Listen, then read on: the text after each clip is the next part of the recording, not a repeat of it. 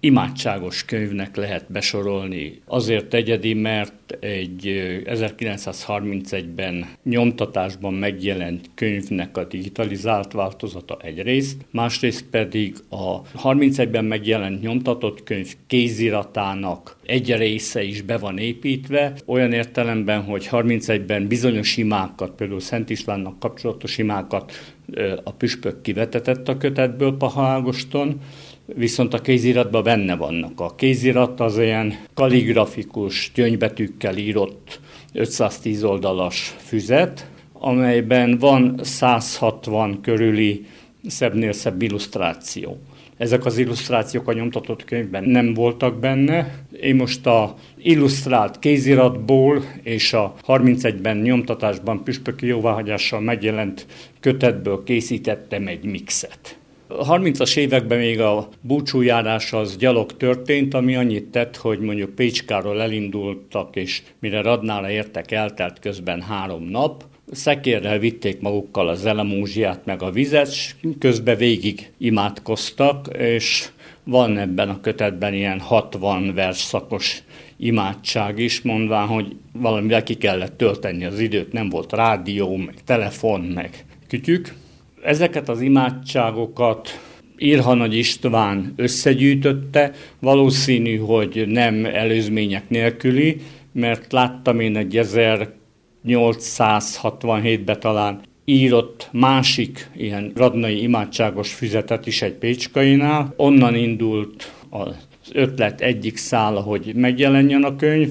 Egyéb iránt én a 90-es évek közepén a Pécskai plébánián Heinrich Józsefnél láttam a nyomtatott példányt. Szangábornak megvan a kézzel írott kézirat, és így lett ez a könyv.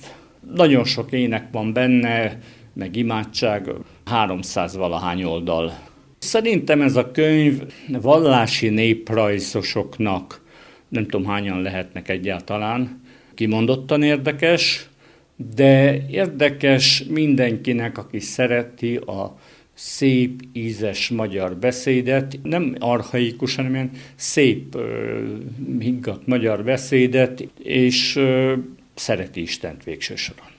A könyvhöz előtanulmányt a pécskai származású Cang Gábor, jelenlegi Gyoma plébános írt. Nem kimondottan Pécska és Pécska környéki szöveggyűjtemény ez, hiszen nagyon sok éneknél az összeíró, összeállító Irha Nagy István feltünteti, hogy honnan származik. Nagyon sok a kornak a közkedvelt énekes könyvéből, az Égilandból származik, ezt például Nagyváradon adták ki, tehát a Nagyváradi Egyházmegyének volt ez az énekes könyve, de hát ezek az énekes könyvek általában túllépték egy-egy egyházmegye határát, tehát itt a magyar lakta falvak, tehát Pécska, az iratosok, zimándok, stb. is használták az égilantot, orgonavirágot, ezek voltak a hozsannának az elődei.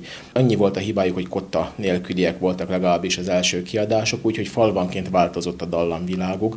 Ez a könyv is kotta nélküli, tehát Irha Nagy István valószínűleg kottát nem is ismerő ember volt, ő egy egyszerű előimádkozó volt, aki összegyűjtötte ezeket a szövegeket, összeírkálta tulajdonképpen gyönyörű, szinte kódexhez illő könyvbe azokat, amit az ő idejében Radnán használtak, akár a pécskaiak, vagy másoktól ő leírja az előszóba, hogy hallja, hogy Radnán jönnek a csoportok, és egyik így énekli, másik úgy énekli, és ő akart egy egységes radnai búcsójáró könyvet, amibe összeírogatta ő valószínűleg búcsú vezető társaitól is, mert ezek a úgynevezett szent emberek egymástól is vettek át szövegeket, meg lemásolták, tetszett az ének, akkor én is leírom. Valószínűleg így is gyűjtött össze, meg, mint mondom, a kornak az ismert énekes könyveiből is össze összemásolta tulajdonképpen legyen egy egységes szöveggyűjtemény, ami kifejezetten búcsújárásra alkalmas. Ezek az énekek mennyire merültek feledésbe, vagy kikoptak esetleg a köztudatból? Aki belelapozza ebbe a könyvbe, és ismeri mondjuk a mostani katolikus liturgiának az énekeit, nagyon sok ismerőst felfedez benne. A mai énekes könyveinkben ezek jelentősen lerövidült változataiban élnek tovább, hiszen a liturgia is változott. Régen ugye latinul miséztek a katolikus templomokban, mi azt jelentette, hogy gyakorlatilag az Isten tisztelet alatt, mise alatt végig énekeltek a papcsendben, mondta a misét, tehát sokkal hosszabbakat énekeltek. A hozsanna átvesz például ezekből az énekekből, de már jóval rövidebb, 3-4 szakaszsal, ebben még 6-8-10-12 szakasszal is az ismert énekek. Sok már nem került be az újabb énekes könyvekben, mert tulajdonképpen csúnya szó, de feleslegessé váltak. A hosszú gyalogos búcsújárásnak voltak ezek az énekei, tehát nagyon hosszú Mária énekek, nagyon hosszú litánia-szerű énekek, amit már nincs hol elénekelni, mert ma már busszal megyünk Radnára, és lerövidült az út, tehát nincs már szükség ezekre nagyon hosszú énekekre, de mint tanár úr említette, szöveg világában, mondandójában is értékes és mindenféleképp megőrzendő szövegek.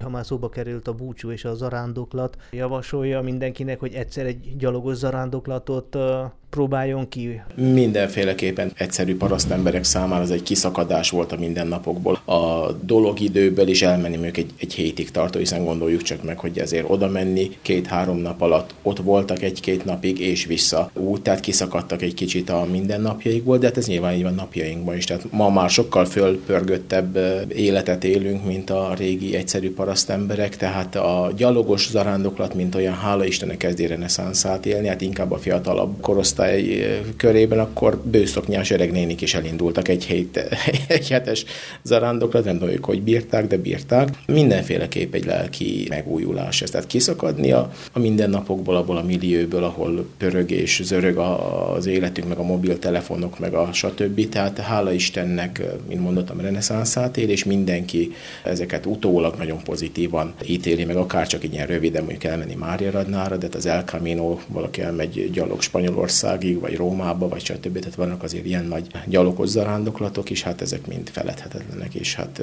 biztos, hogy azért nagy lelki megújulást eredményeznek.